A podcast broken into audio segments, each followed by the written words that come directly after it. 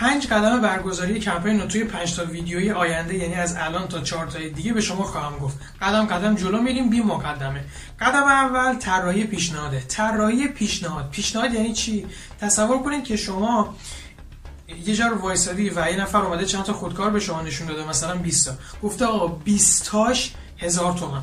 قبول می‌کنی یا قبول نمی‌کنی؟ شاید شما اون روز به هیچ عنوان به خودکار نیاز نداشته باشی ولی احتمال میدم که قبول کنی. احتمالا منم قبول می‌کنم. چرا؟ چون پیشنهاده از محصوله خیلی خیلی بیشتر چشمک می‌زنه. بنابراین ما تو این مرحله یعنی مرحله اول پیشنهادمون رو طراحی می‌کنیم که می‌تونه تخفیف باشه ارسال رایگان باشه محدودیت عددی تعدادی باشه یا هر چیزی که خودتون صلاح می‌دونید. پس قدم اول طراحی پیشنهاد. توی ویدیوهای آینده توی قدم های بعدی شما رو خواهم دید. متشکرم. Thank you.